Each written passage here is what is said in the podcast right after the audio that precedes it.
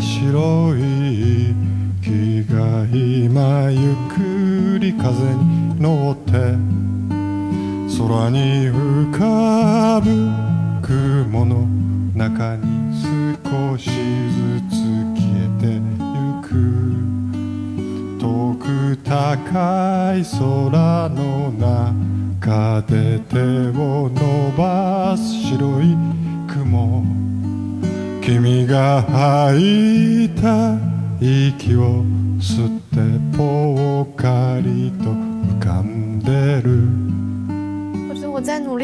也可以归隐了，这是我最大的目标。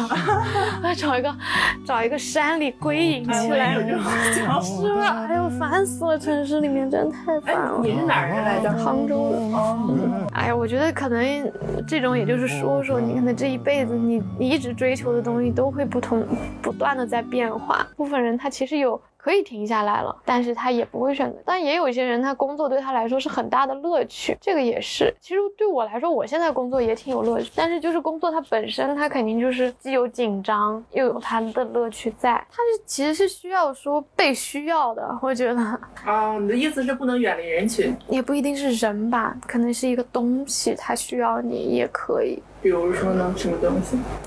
不是人群，比如说这份工作没有你就做不了了，那这也是。有这种工作会没有一个人就做不了吗？我觉得有，但这个就比较难了。那这个人应该是非常重要的。你有一些建筑家，有一些艺术家、医生这些，其实就还是会因为有责任、使命感这些，他要待在一个地儿。那回到你做的这个内容吧，嗯嗯，你觉得你对于他的责任感？我我现在比较好奇一点啊，因为你今天做的这个东西，我觉得你们好像没有一个特明确的，对，很预设的东西。对，那那这个东西你们就会往哪里发展呢？如果说你没有一个方向的话，对对，这但这个东西就是我们给他的空间所在了，不像以前，就包括我们在以前的公司或者什么地方，我们做一个东西要很明确，这个东西。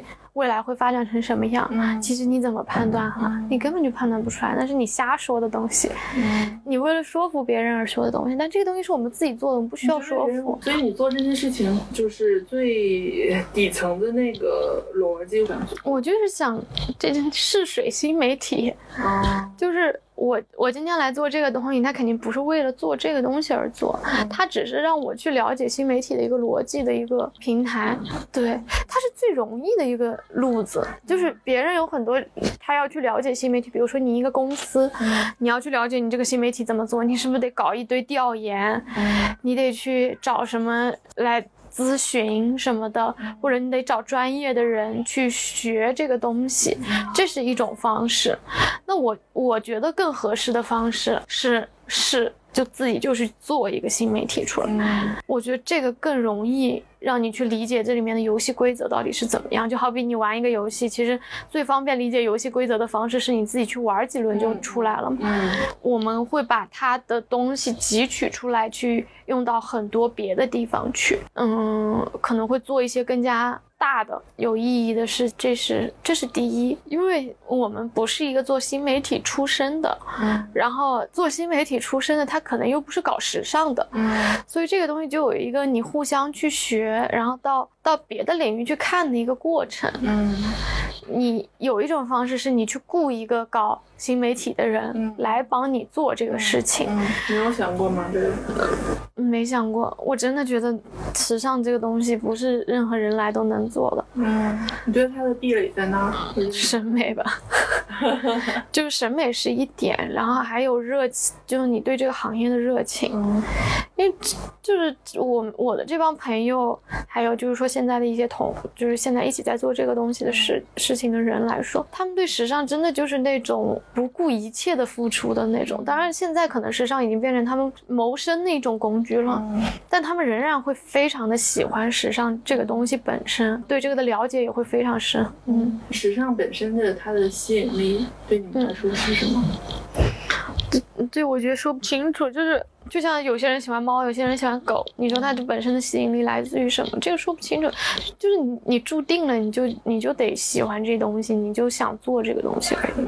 而这东西肯定是持续的，比如说赚钱什么的，你赚到一定程度，你的满足感就停了。就是我比如说我今天说我要赚个十万，嗯我赚到十万，这个满足感就已经停了。那时尚这东西，你喜欢一个东西，它就不一样，它不断不断，它有新的内容出来，然后你又会喜欢上新的东西，它会让你不断的去追求这个东西。嗯，这个可能就是不一样的嗯地方。我没有把这个当做一个谋生工具，所以在做很多东西的时候也也不用，我觉得是可能时尚人的思维就是这样子，他不用想那么多的未来是一个什么样的东西，因为这就是我喜欢做的事情。嗯我把精力花在今天吃饭也行，今天去游乐场也行，为什么就不能发花在怪怪身上呢？就是就是因为这个东西对我们来说是个玩儿玩儿的事情，不是一个你非得一本正经去把它当工作的事情。一旦当工作，它就就跟前面聊的一样，当了工作它就没有意思了。嗯对，因为我们自己都有工作，我没有必要再加一个工作了嗯，啊。对，因为你已经从芭莎离开了嘛，嗯那你就相当于你全职在做这个事情了。不不是，你 还有别的是吗？我现在最主要做的是时尚导演，我现在是对以做视频为主，这是我的主业。哎，那你那你当时去芭莎的时候，你是后面去转去做这个导演的方向了吗？对我，我刚到芭莎的时候没有做视频这一块儿，嗯嗯正好就赶上了这一个潮吧。嗯怎么说，就是时尚视频这一块儿的，因为就是就所谓的预测，我刚刚前面讲说预测的这个事儿，我可能两年前还是那个时候就几乎没有时尚媒体做视频的时候，我就已经觉得说我一定要做视频了。嗯就是我，然后我就会去做，即使没有什么没有什么支持，嗯当时因为大家你看到的东西，你没有办法说服大家也看到同样的东西，嗯那你就只能做出来给大家看。而且我是一个就是比较喜欢视觉类的东西的，之所以我是纸媒，也是因为这个原因，就是喜欢视觉方向的东西嘛。嗯，所以我就想着试一下做视频，而且从文字到图片就到视频嘛，就大家想在短时间内接触更越多的信息越好嘛。这东西是可以判断的，越轻松越好嘛。就是你不觉得文字就是一个挺深的东西，等你到图片，就大致是一看一眼就能看懂的事儿。等你到视频，它就跟是不用看都能懂的事情了，就已经到了。我觉得它这个形式的变化是我们可能越来越不需要动脑了吧？对啊，看这个时尚导演，你会接一些项目，一些嗯 case 这样。对，会拍一些，就现在还是会拍一些媒体的时尚类的内容嘛，哦也会拍一些广告什么的。嗯，嗯这东西好不好，你自己心里还没个数。我觉得就是这样子，就好就是好，不好就是不好的。我觉得还是要清醒一点，自己去判断这个东西。你你还是得有自己的一个判断标准。就是有的人的判断标准是说我的商业上有没有取得一定的成功，嗯那可能我的判断标准就是这个东西，它在品质上它是不是越来越好的。嗯不一定要超越时代，只要是一个自我的呃表达，然后它在品质上是高的，我觉得就是一个好东西。嗯嗯嗯，因为就是到影像这个的话，其实是蛮私人的一个东西。你不是在做电影，因为电影其实跟艺术就挂钩了嘛。你这不是在做电影，你是在做一个短片，然后又不是有什么故事性的，只是一个纯视觉的短片。你的突破其实就是突破你自己的审美。那纯视觉的短片，它跟比如说电影或者是故事类的短片，它更多的追求的是什么？一种视觉上刺激性吗？嗯，比如说像我做的哈，其我自己最想做的东西是那种很安静、很慢的，让人能够静下心来去看的东西。它不是那种就现在市场上比较多的是那种，就咔咔嘣咔咔，就是那种一直在那儿嘈杂的那种。对，就一直在那震。我我本来我在一两年前，我当时的判断，因为当时市场上已经有很多这种震的东西了，我就在想说，哎，这个震个一年应该就够了吧？不能一直震吧，大家不吵吗？那没想到一直在那震震震震震，到现在还在那震，我就觉得很烦。然后这个东西也会影响我做东西的，因为你你的客户他会想要对他会想要用这个标准去判断很多东西，那大家受众也确实比较接受这一块儿的东西。你安静的东西就是没有没有什么人看，那我觉得就是你有一部分你去迎合市场，有一部分你肯定还是要有一个地方是做你自己真正想做的东西的。嗯对，那包括有了怪怪什么的这种平台，它的好处就在于，那你还是有一个平台可以去展示你自己真正想做的东西。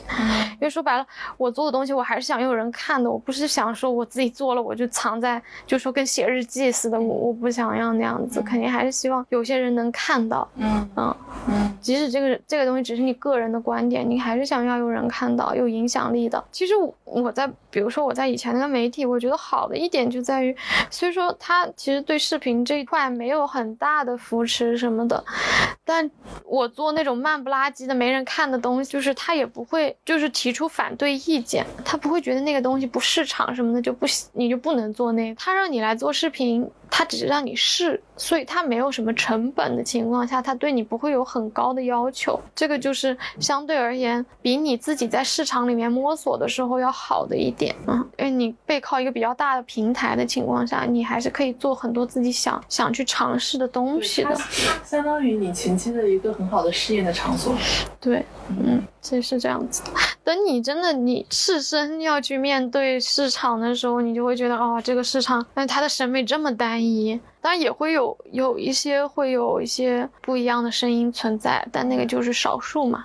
那那个机会是不是属于你的，就不像以前来的那么自然而然了。就以前理所当然就是你的机会，但是现在你自己做的时候就不一定，你要去竞争什么的。嗯啊，这个就是会稍微难一点，但是你总得经历这些东西吧。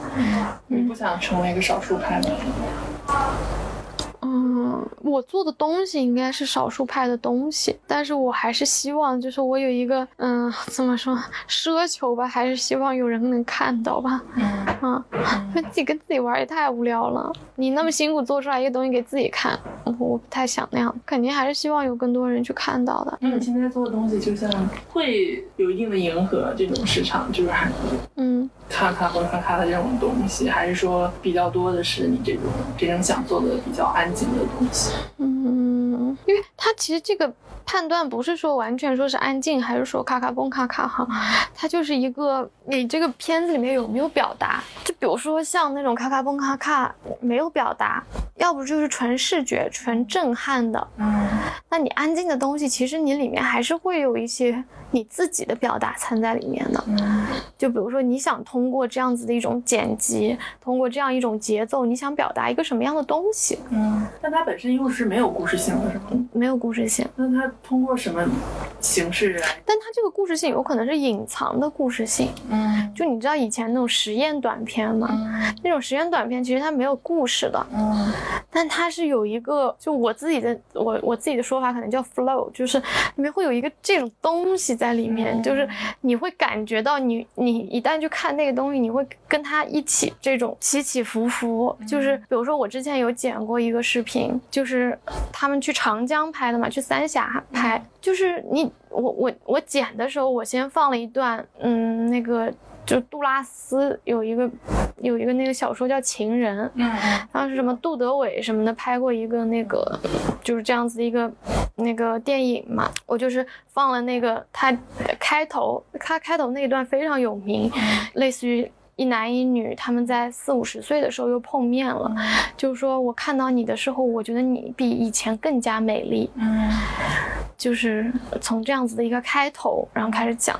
然后我其实我剪的时候，我把这一段先放在那个视频里面，我先当音频在那儿剪，对吧？把按照这种故事的线再去剪那个视频，剪完之后我再把音频抽掉，再放一个音乐上去。那其实这个故事性没有那么明确，因为它是一个文学作品，它本身是很抽象的嘛。嗯就比如说我看到你的你现在的你比以前更美丽，这种东西你拿画面你怎么去表达嘛？嗯对吧？而且这个画面又不是我们也不是根据那个去拍的，只是我选了比较合适的画面，所以它就变成一个很抽象的一个谜一样的东西。其实你有些人就是在解谜，嗯就是去看你背后到底想表达什么东西。但是这个很神奇的点就是，我以为大家会看不懂，因为我这也就是我自己想玩的一个东西嘛，我想玩什么都行嘛。然后。但但是我发现很多人都会觉得，哎，看完这个东西很感动，就他不知道感动从哪儿来的，但他就知道我看完之后我就很想哭，大家都想哭。我其实因为我自己剪的，我其实到那个时候我已经没有感觉了，我想不想哭什么，我我剪到后面我已经没有什么特别明确的感觉了。但是等到他们，呃，你你看到观众的反应是他们想哭的时候，你会觉得，哎，即使他没有猜到这个背后是个什么东西，但其实你表达出来的核心已经跟他你剪视频的时候你想要达达到的那个效果已经一致了，这就已经就是蛮有成就感的一个东西。那我想做的可能就是这种东西，就有点那种就解谜似的。但这个东西可能你静下心来，或者说哪怕你不静下心来的情况下，你也能看懂，你能有所感受的一个东西，就至少不是一个看完哈哈哈笑完就没了，或者看完就直接。爆眼泪，爆完就没了，就像好的电影、电视剧、文学作品一样，它会一直在你脑子里绕。嗯，就是你在你碰到哪一件事情的时候，这个东西影像它会又再一次出现的这种东西。嗯，这个可能是。就是我还蛮想追求到的一种影像的效果，它不是一个很直接化的扔给你的这种的。对，因为其实我觉得哪怕是平面的话，它都有这样的效果。因为平面之所以现在，比如说时尚的一些平面，它越来越大家可能看的越来越少，这原因就在于时尚很多平面也是抽象的。你看一个平面，它的构图啊，然后它里面所想表达的一些东西，它的一些小细节，其实你是要用心去看的。嗯，现在谁还会看？一张图片花个五分钟去看，刷一下就过去了。那你里面藏着什么？根本就没有人仔仔细细的会去研究。但视频的话，现在我们咔咔嘣咔咔那种视频就讲出来给你听了。我今天要说的是什么东西？不管说他说的是一个视觉，还是他要表达的一个什么故事，他都直接给你讲出来了。哎，这个还有什么好玩的呢？就没有意思了。嗯。但是相对而言，它就会比较商业化嘛，然后它比较就是大众一点。对对，它可以保证每个看到的人至少我看到了什么就是什么，他能看懂。嗯，对。对，比如说像我的话，我不想他看懂这个东西，但我希望他有所感受。就这个感受不是说哇，只是美就结束了。他可能感就看完之后，他有点难过或者有点高兴，那种高兴不是那种哈哈大笑的高兴，可能稍微有一点高兴，然后有一些惆怅，有一些什么犹豫，就类似于各种各样这种情绪，能够只要激发到一点点这种东西，我都觉得这个视频可能比。比较成功了，因为它的视觉表达，我说的品质哈，不是说你非得把你的画面拍成电影的这种感觉，就是该抖的时候你就抖，不是所有的画面都要那么稳。其实简讲讲简单了就是这个样子。所以我想说的是，比如说你可以做到这个东西本身是小众的，但是依然有一批你的粉丝可以看懂并且追随你。这个事情你是不是也也也 OK 的？对我，我其实不想要什么粉丝哈，啊，也不能说粉丝吧，对，就是有能理解，对，有能理解的人就可以了，这也是 OK 的。对，我觉得就是自己肯定不定义自己成艺术家或者什么东西，但我觉得艺术家他做这个艺术品，我觉得让他能够感觉到很快乐的时候，可能就是，嗯，这个艺术品能够在别人身上能够引起一种共鸣的时候。嗯，当然他自己在做的这个过程一定是快乐的，嗯，或者说是痛苦的吧，就是痛苦的荣耀，就是 痛苦和快乐肯定是同时进行的。但如果说有人能够去理解他的这个东西，那他肯定是很开心的，因为。哎，反正就是逆着这个时代的事情，就是比较难做。就比如说我做怪怪是一个是一个很顺着时代的东西，我就想做一个试试看，就是这种特顺着时代走的东西。所以你刚刚问我说这个东西上面有没有什么追求？没有追求，就是我想看看时代到底是什么样子的。我我。毕竟我自己来活过这么一遭，我就肯定要看一下这个时代到底长什么样。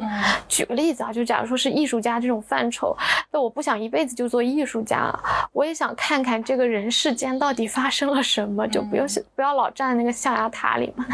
然后就怪怪就是这样的一个存在。对，你说他有没有什么特别的价值？这个就很难判断，可能他以后有价值，也有可能没有价值。但对我个人来说，肯定是有价值的。它就是一种体验，那是你。你说别的像这种抽象的东西，肯定还是会去做啊。嗯，那个就才是我自己真正想做的东西嘛。嗯，对，那只是可能怪怪是一种体验，那这个是你自己本身觉得你自己的使命，或者说你自己必须得做的事情。嗯，对，或者就是一直会引导你做，因为我其实包括学商业哈，嗯，什么各种各样的事情，一直在把我就是其实时代会把你引开做艺术、做创作这条路，他会希望你更多多的去做大众的事情嘛，对吧？因为就是可能你们会觉得我们这种还比较特殊，那我在这个行业里，我觉得自己一点都不特殊，大家都是这样的。摄影师你能看到的成功的就那么几个，绝大多数人可能还在做影棚助理，包括他们做影棚助理或者说做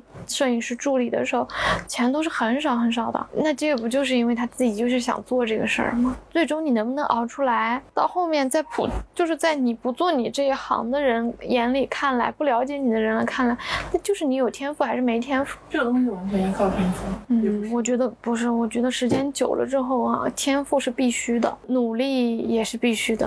嗯，所以这个东西就缺一不是不可了。你要成功的，不是说你把这个事儿做成了，你今天是一个化妆师了，嗯，这不是这个概念，而是你成为了一个挺不错的化妆师。嗯，嗯，这种概念上，你一定是有天赋的。嗯，你也一定付出了努力。我我不太喜欢那种人，就是其实大家都能看到你的天赋在哪儿，但是呢。你就是就不承认，对你就不去做，就觉得那个那个对自己来说，要不然就是你你看不起那种天赋，嗯，要不然就是你觉得那个东西风险太大了，你就想维持自己的那个现在的一个很安稳的现状。反正对我来说，我是不太喜欢那那种情况。我想每个人都有天赋，只是你有没有勇敢去做一个选择而已。每个人都有天赋，但是他一定能发现这个吗？或许有时候他也并不一定是说他有。没有去做这个选择，有时候他可能没发现都没发现。嗯，对，这这也是存在的一种可能性。那比如说，我有一个朋友，我一直都觉得他就应该去做糕点师。嗯，他真的，他从从我大学毕业开始，那时候我不是要去法国读书了嘛？嗯，他那个时候就开始纠结要不要去蓝带，然后到我回来，到他现在也已经工作了好几年了，我就看他一直在做糕点啊，但他就是不想把这个当做一个，对他就是。不能放弃他原来的那种工作。什么？现在主业？就类似于那种，也是有点运营性质的那种。嗯，还在企业里面。对，然后我就老劝他，我说，我说你你试一下嘛，我说你一开始其实不用那么大的投入，你就从互联网开始做起，你可以从朋友圈开始做起，然后如果你确实证明了你做的这个蛋糕是好吃的，因为这个东西我已经我我完全有感受，我觉得非常好吃嘛，我说如果你证明这个东西是好吃的，那你就可以继续往下做，你可以到时候开店什么的，这不就挺挺顺的吗？这个路子，但他就总是跨不出第一步，他的。阻碍这个他跨出第一步的原因是什么？他就总害怕怕这个怕那个的。反正在我眼里，我都对我都觉得不是什么事儿。但在他眼里，但每个人肯定就都不一样嘛。因为他也结婚了什么的，他肯定有自己的一些考量嘛。但是我觉得我也是一种参考的方式，就是告诉你一种，就是从外人来看你应该做什么的一种事儿。但是也不一定，我可能劝他之后，他这个事情还做失败了，也有可能。但我觉得你至少人生一辈子，你得去试一下吧，这个东西。你，而且我觉得他天赋表现的太明显了。嗯，对，而且天赋这个东西很有可能要很长的时间你才能看到，你不知道什么时候能看到这个东西。或许这个东西一开始就在，只不过长期被我们外在很多东西不断的去附加，然后就把它掩埋住了。对，就包括我以前有些朋友，我觉得他们写写文字真的是写的太好了。你现在身边朋友里面有几个人会正儿八经去从事文学行业呢？我觉得人可能最本质而言，还是说你有没有一个决心和你勇气吧。这个可能是最终能判断你能不能去实现你自己天赋的一个。标准吧，如果说真的有标准的话，因为我做了太多事情都是就是确定好方向性、目标性去做的东西。我想看。一个东西它自由生长是什么样子。就我太爱规划了，你想我我可能十年的时间跟我的规划长得一模一样，跟我十年前的规划长得一模一样。就是我想好要去做一个什么事情，我到现在为止比较大的决定里面，基本上都是能够完成的。而且这种东西都还有偶然的因素在里面，我都不知道是怎么它就变成这个样子了，就是就能顺着我自己想的那个路子去走。但是现在就慢慢开始，好像越来越多的偶然性出现了。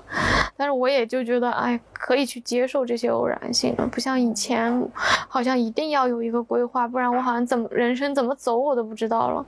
那现在就是偶然性也都是可以接受的，嗯，那现在就已经完全走野了，这路子不知道在哪儿了，我也我也就无所谓，我就顺着自己想干嘛就干嘛了，就嗯，我觉得好玩的事情还蛮多的，有趣的事情也蛮多的，你可以开放一点，你去想，就是任何的可能性都 OK，嗯，就比如说我现在做视频，我如果哪天我真的做到我觉得很累了，没有意思了，我可能就放弃这个事情，但放弃是挺难的一个过程吧，就我自己的性格而言，我在放弃之前，我肯定要建立一个新的东西才行。我觉得还是要保持一种心态，就是你可能你在你经历了这这一生，然后这一生里面你去试各种各样的事情，保持一种开放性。哎呦，小朋友，哎呦，小孩子想干什么就能干什么，挺好的。你说人活到最后，活着活着就，大家不就说老人其实跟小孩一样吗？对啊，活活的活着，挺好的，活一个循环。对，你活成孩子一样。嗯，但我我有有些时候会有特别多的那种，就突然间会感觉到哇，人为什么要自己建一个？这样的世界把自己困在里面，嗯，就是特别简单的生活，大家也都能生活的挺快乐、挺好的，嗯，然后就一定要你逼我，我逼你，然后把楼建得越来越高，明明楼里面根本就没人住，嗯，就是，就我觉得自己折磨自己。我当时在国外的时候，就是在意大利实习的时候，那个感受特别明显，嗯，因为当时我有一，我早上不是上班嘛，因为他们那边意大利那边的地铁还不太。不太一样，它，它是它特别卡点嘛，就这个时间点这一分钟会来哪一班车，它是定死的。这一班车呢，这个车厢停在哪个位置，它又是定死的。然后我呢，一般的都是直接从那个楼道走下去之后，我才第一格我就停下来，我就在那等车。然后每天呢，我就在同一班车厢，就这个车厢我走上去都是一模一样的。然后里面的人也是一模一样的，就天天都是那群，就几乎哈，就不说游客什么。什么的，就是那帮上班的人，因为我们那个点基本上就是上班的点嘛。就那个时候，我就觉得好莫名其妙，我是不是被困在什么那种，就你知道建了一个小的房城堡里面了一样，我就一直在这个里面走来走去，走来走去。我怎么就一不小心被困在了一个就你楚门的世界一样的这样的一个地方？当时回，其实从意大利回来，大概就是这种想法，就因为真的是想逃离这种困境。对啊，就是怎么会这个样子？而且，但是现在回来发现，那那还算不错的地方。那意大利至少你你周末还是周末。嗯。当时他的周末很明确的，周末没有任何一个人会来联系你的。啊。你也不会去联系你的同事。嗯。而且他们有些人，就是，比如说我们现在同事，其实跟你自己的朋友的界限已经划不就分不清楚了。他肯定会在你的朋友圈出现，在你的微信里出现。那当时有的时候，我刚去意大利的时候，我有些时候想加他们的什么 Facebook 啊什么，你直接跟我说不能加，这是我自己私人的东西，就没有必要加什么的。但是我有一个什么工作的什么号，或者你可以在工作的那个软件上面联系我，还挺挺有趣的。反正那你当时是去法国读书吗？哎，对，法国是什么感觉？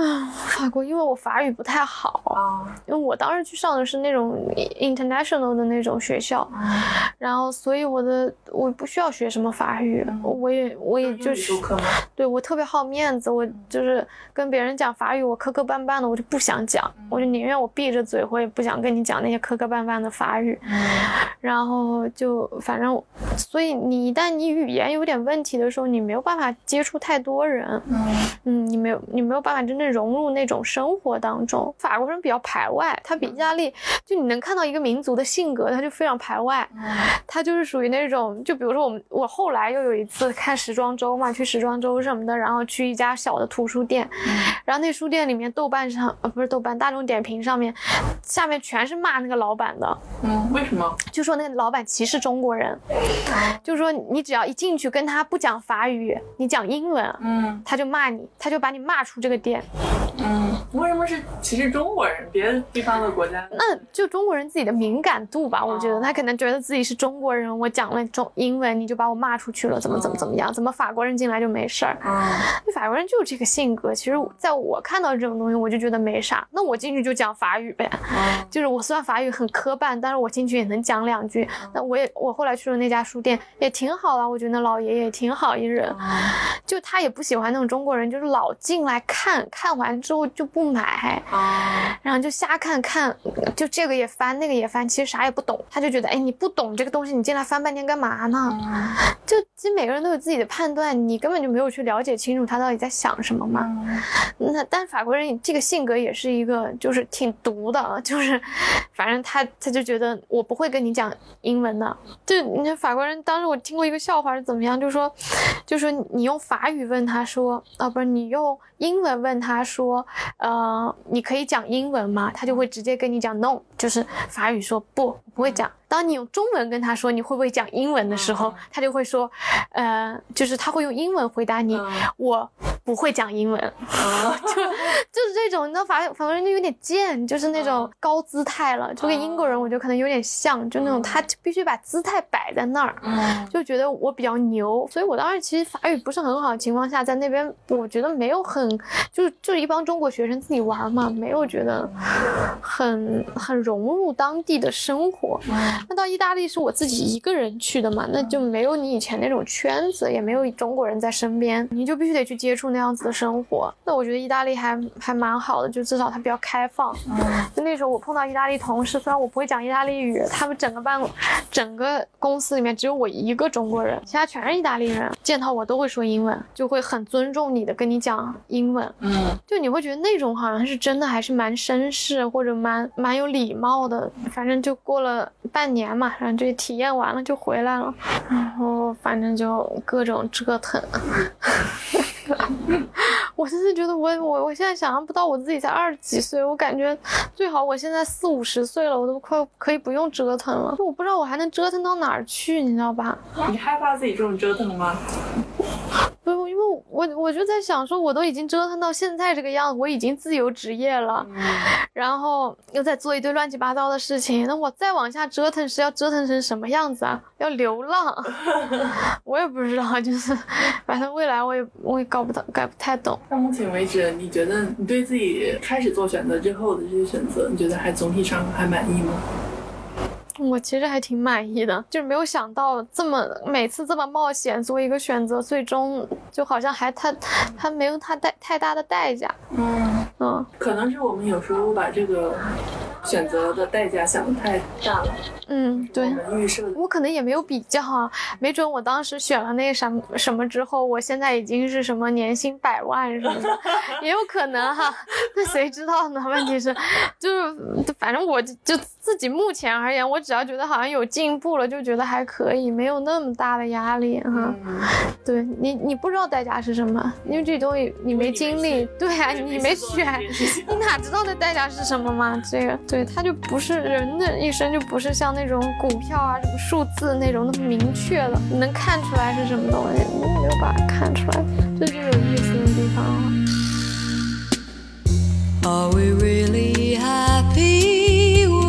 了。